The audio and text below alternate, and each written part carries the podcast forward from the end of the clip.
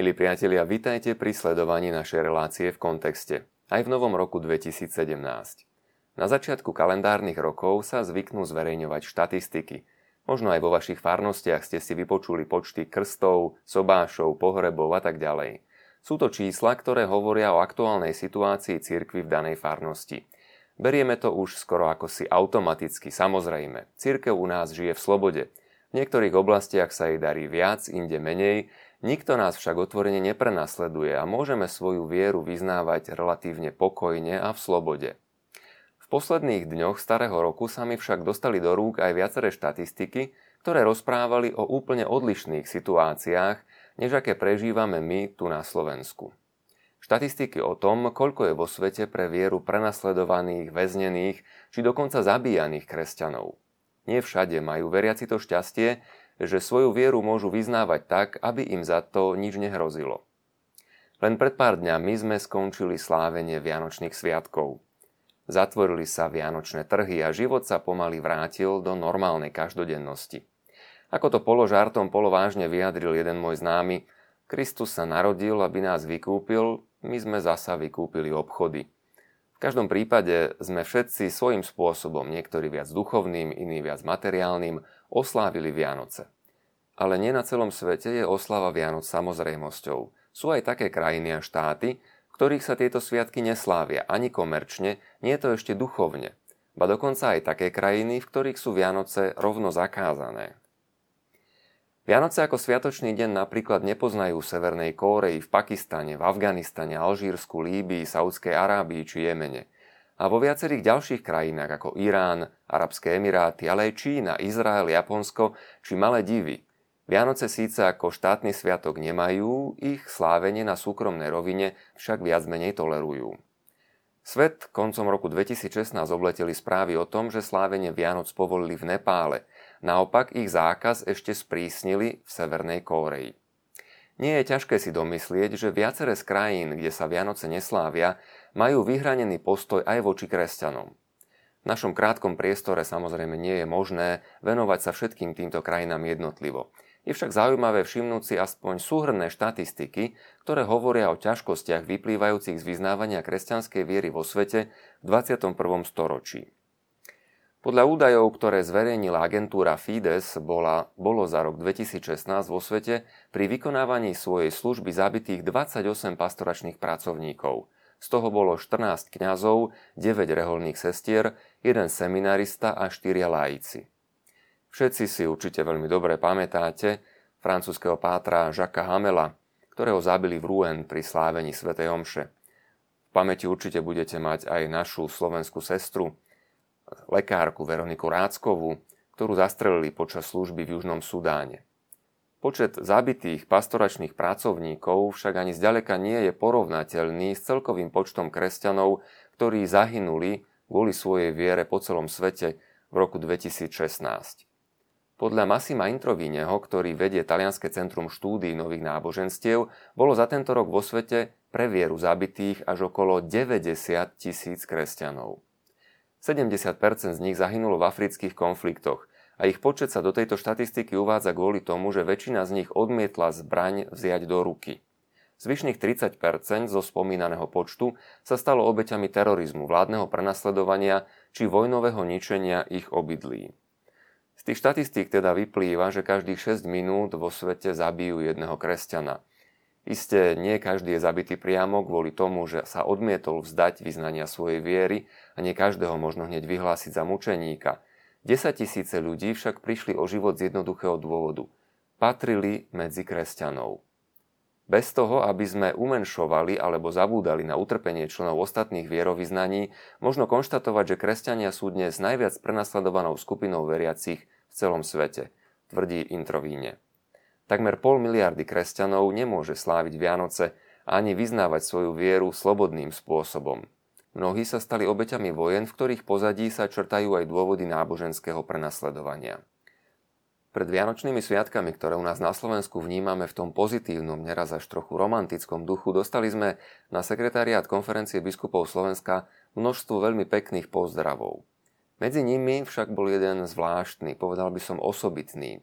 Prišiel zo Sýrie, od ortodoxného maronického biskupa, A tento pozdrav musím povedať mi navždy zostane v pamäti. Kedykoľvek mi príde na mysel stiažovať sa na to, ako sa tu máme, okamžite túto myšlienku zaženiem tou pohľadnicou, ktorá prišla zo Sýrie. Aj keď je už po sviatkoch, myslím, že nezaškodí, aby sme si ju trochu pripomenuli, lebo tie slová sú naozaj silné a veľavravné. Pozdrav prišiel pod nadpisom Nahý a opustený pred maštaľou. Vianoce v Sýrii. Vianoce v Sýrii trochu pripomínajú maštaľ, ktorá je otvorená, bez dverí, studená, vydrancovaná, chudobná a zničená násilím. Ježiško nie je v Sýrii sám. Milióny detí, ktoré stratili svoje domovy, žijú bez prístrešia alebo v stanoch, ktoré sú tak chudobné, ako bola chudobná betlehemská maštaľ. Ježiško nie je vo svojej biede sám. Aj naše sírske deti sú opustené a navždy poznačené scénami násilia. Tieto deti by, hadame, chceli byť na Ježišovom mieste. Veď on mal aspoň pri sebe svojich rodičov. Ten pocit trpkosti vidíte v ich očiach, v ich slzách, v ich tichu. Mnoho sírskych detí žiarli na Ježiška, pretože sa pre ňo našlo aspoň skromné miesto, kde by sa mohol narodiť a bývať, kým mnohé z nich prišli na svet, keď naokolo vybuchovali bomby, alebo na úteku, na ceste do exodu. Blahoslavená panna Mária nie je sama vo svojich ťažkostiach. Úbohé a nešťastné matky ktoré žijú v extrémnej chudobe, musia sa samé starať o rodinu, bez svojich manželov, ktorí sú mŕtvi alebo nezvestní. Chudoba maštale dáva týmto sírským matkám aspoň malú útechu. Na bezpečnú prítomnosť svätého Jozefa vo svetej rodine žiarlia mnohé naše rodiny, píše patriarcha, ktorí prišli o otca. Táto strata im spôsobila strach, úzkosti a obavy. Naši ľudia bez práce žiarlia na svätého Jozefa, ktorý dokázal svetú rodinu uchrániť pred biedou, hladom a nebezpečenstvom, keď ušli do Egypta. Pastieria ich stáda, ktoré sa pásli len kúsok od maštale, sú pred očami našich sírskych farmárov, ktorí svoje zvieratá stratili vo vojne. Život nomádov, ktorý v tejto biblickej krajine existoval od čas Abraháma, ba ešte pred ním brutálne mizne z očí a spolu s ním aj staré tradície pohostinnosti a kultúry. Psíkovia zobrazení pri betlehemskej maštali súcitia s našimi sírskymi psami, ktorí pripomínajú skôr kostry pobehujúce v ruinách, hľadajúce zdochliny, lebo v mestách nie je nejakého jedla. Pekelný lomos vojny prehlušuje spev anielov, sláva Bohu na výsostiach. A Vianočná symfónia musela ustúpiť nenávisti, krutosti a nezáujmu celého sveta. Kiež by nám traja králi priniesli dary, ktoré Sýria najviac potrebuje. Mier, odpustenie a súcit. Tieto Vianoce sa Ježiško usmieva na nahé, opustené sírske dieťa a pozýva ho, aby s ním zdieľalo jeho jasličky. Podpísaný Samir Nasar, maronický biskup Damasku.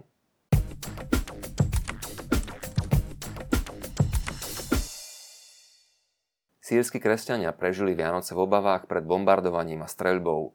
Na iných miestach vo svete zasa museli pre svoju príslušnosť ku kresťanskej viere stráviť sviatky narodenia Krista vo vezení.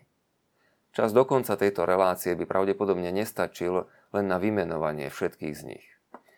Medzi mediálne najznámejšie osoby, ktoré boli cez Vianoce vo vezení, patrí indický páter Tom Ucunalil, ktorého uniesli ešte 4. marca 2016 v Jemene, kde pracoval v domove pre starých ľudí. Militanti tam vtedy zabili 16 osôb vrátane štyroch reholných sestier a Patra Toma vzali ako rukojemníka so sebou. Možno spomenúť aj to, že v celom Jemene existujú len štyri kostoly, v ktorých je dovolené sláviť katolícku liturgiu. A ešte v roku 1998 tam zastrelili tri rádové sestry matky Terezy. Aj správa o smrti Pátra Toma viackrát obletela svet, doteraz sa však našťastie vždy ukázala ako nepravdivá. Vo vianočnom čase ale svet obletelo video, ktoré podľa všetkého svedčí o tom, že Páter stále žije a prosí o pomoc v ťažkej situácii. Väznia ho však na neznámom mieste a preto dosiahnuť jeho prepustenie sa v tejto chvíli javí ako neuskutočniteľné. Naopak dobre známym je miesto väzenia pakistanskej kresťanky matky piatich detí Asie Bibiovej. Asia sa narodila v roku 1971 v malej dedinke Itan Valley v šejkpurskom okrese Punjabu v Pakistane, asi 50 km od Lahore. Kresťania žijúci v tejto oblasti zvyčajne zastávajú nižšie pozície v spoločnosti, pracujú ako upratovači, zametači a tak podobne. Asia, ktorá sa hlási ku katolíckej cirkvi, pracovala na farme v Šejkupre. Vydala sa za Ašika Masiha Murára, ktorý mal už tri deti z predchádzajúceho manželstva a porodila mu ešte dve ďalšie céry. Asia a jej rodina boli jedinými kresťanmi žijúcimi v danej obci. Viackrát ju presviečali, aby konvertovala na islám.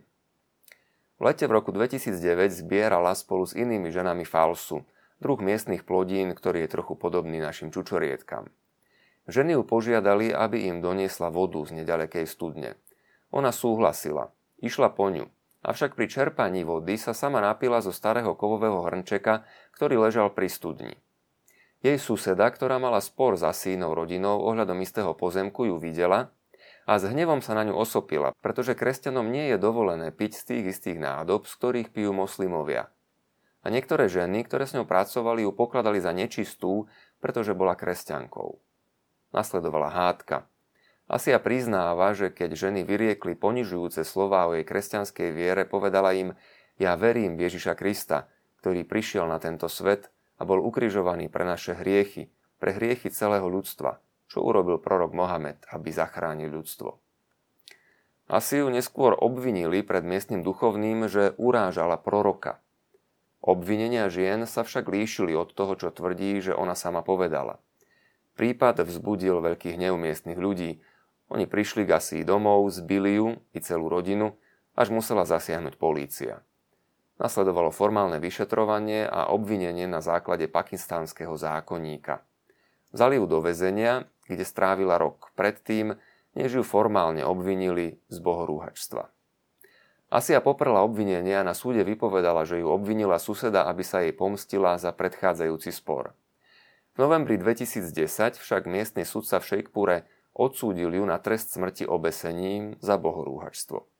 Navyše jej bola udelená pokuta vo výške približne v prepočte 1100 dolárov. Stala sa tak prvou ženou v Pakistane, ktorú odsúdili na smrť za obvinenie z rúhania. Asia opísala deň, keď nad ňou vyriekli rozsudok takto. Plakala som. Zúfalo som plakala, s hlavou ponorenou v rukách. Nevládzem sa už pozerať na ľudí, ktorí sú plní nenávisti.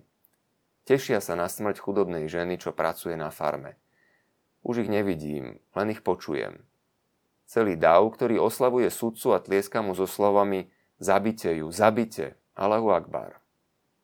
Budovu súdu zaplavil dav ľudí, ktorí vyrazili dvere z pántov a kričali Pomsta za svetého proroka. Potom ma hodili ako v rece starých odpadkov do dodávky. V ich očiach som stratila všetku ľudskosť. Asín manžel Ašik Masich, v tom čase 51-ročný, oznámil, že sa proti rozsudku odvolajú. Aby mohol rozsudok nadobudnúť platnosť, musel byť potvrdený vyšším súdom v Lahore. Salman Tasser, ktorý bol guvernérom provincie Punjab, veľmi sa o prípad zaujímal, dokonca aj na podnet samotného prezidenta Zardáriho. Ten sa vyjadril, že Asia Bibi bude s najväčšou pravdepodobnosťou omilostená, ak vyšší súd nepotvrdí rozsudok. Prezident mal prejaviť vôľu udeliť milosť, súd v Lahore však vyriekol také rozhodnutie, ktoré prvý rozsudok potvrdilo a návyše dodalo klauzulu, ktorá znemožňuje udelenie milosti. Toto rozhodnutie doteraz zostáva v platnosti. Prepisy svedeckých výpovedí proti Asii obsahujú mnohé nezhody – Avšak svetkovia to zdôvodňujú tým, že nemôžu ani presne vysloviť to, čo Asia povedala, lebo aj ich samých by teda mohli obviniť z bohorúhačstva. Asiu uväznili v Lohore v celé 2,5 x 3 metre bez okien. Guvernér Salmán Taser ju v celé niekoľkokrát navštívil dokonca aj s členmi svojej rodiny. Napriek nariadeniu súdu, že navštevovať ju môže len jej manžel a právny zástupca. Taser potom začal verejne vystupovať proti zákonu o blasfémii, o rúhačstve, čo vyvolalo nevôľu mnohých obyvateľov. Nasledovala pomsta. V roku 2011 ho kvôli tomu zabil jeho vlastný osobný strážca. Vypálil do neho 27 rán zo samopalu.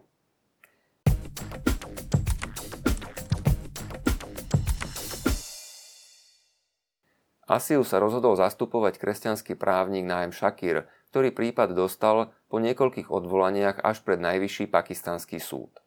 Za 5 rokov sa podarilo dosiahnuť aspoň pozastavenie rozsudku smrti počas doby trvania odvolacieho procesu. Uväznenie a odsúdenie Asie Bibi totiž vytvorilo osobitný precedens, oslabilo a vystavilo hrozbe mnohých ďalších príslušníkov menšinových náboženstiev v Pakistane. Aj medzi čelnými moslimskými predstaviteľmi sa našlo viacero osobností, ktorých Asíno uväznenie mimoriadne znepokojilo.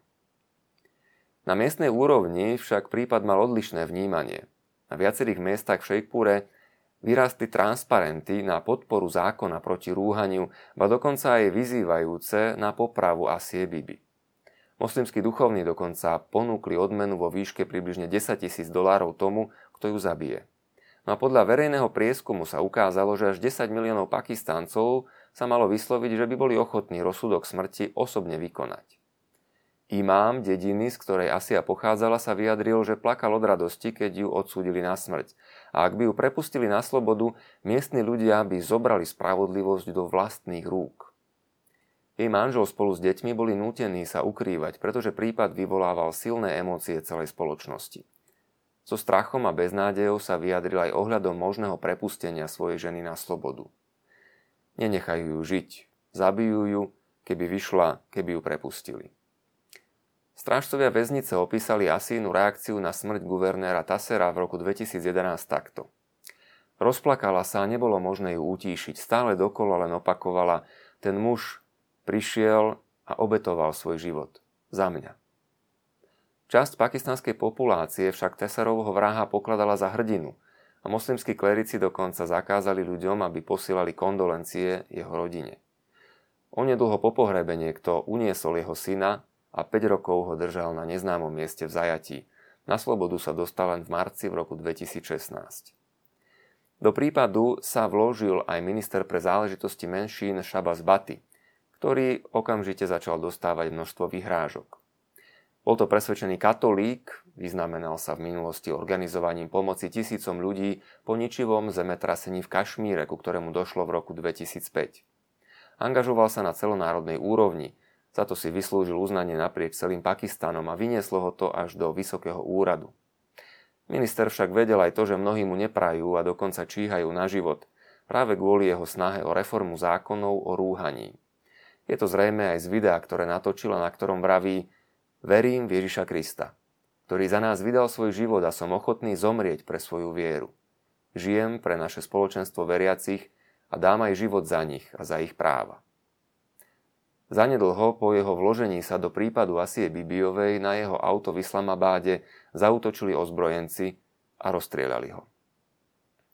Šabat Bati zomrel 2. marca 2011. Bol jediným kresťanským ministrom v pakistanskej vláde.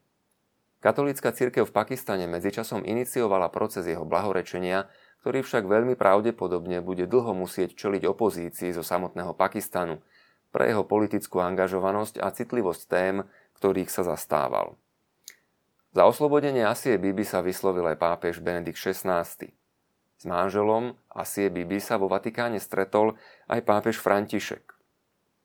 Petíciu za jej prepustenie podpísalo v jednom prípade 400 tisíc a v ďalšom 200 tisíc ľudí.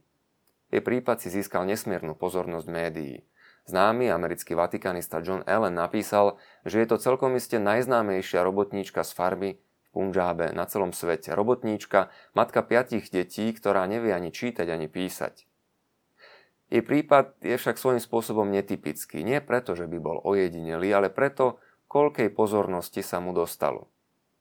I keď je jedinou odsúdenou na smrť za rúhanie, mnoho iných odsúdených do väzenia pre tú istú príčinu prišlo o život v katastrofálnych podmienkach väzenských cieľ, bez toho, aby o tom ktokoľvek napísal čo len jediný riadok. Francúzska žurnalistka Anna Izabel Toletová o Asii Bibi napísala knihu Rúhanie, spomienky odsúdenej na smrť za pohár vody. Keďže samotná Asia nevie ani čítať, ani písať a novinárka ju nemohla navštevovať, svoju knihu písala prostredníctvom manžela, ktorý prichádzal s jej otázkami a Asii ich kládol.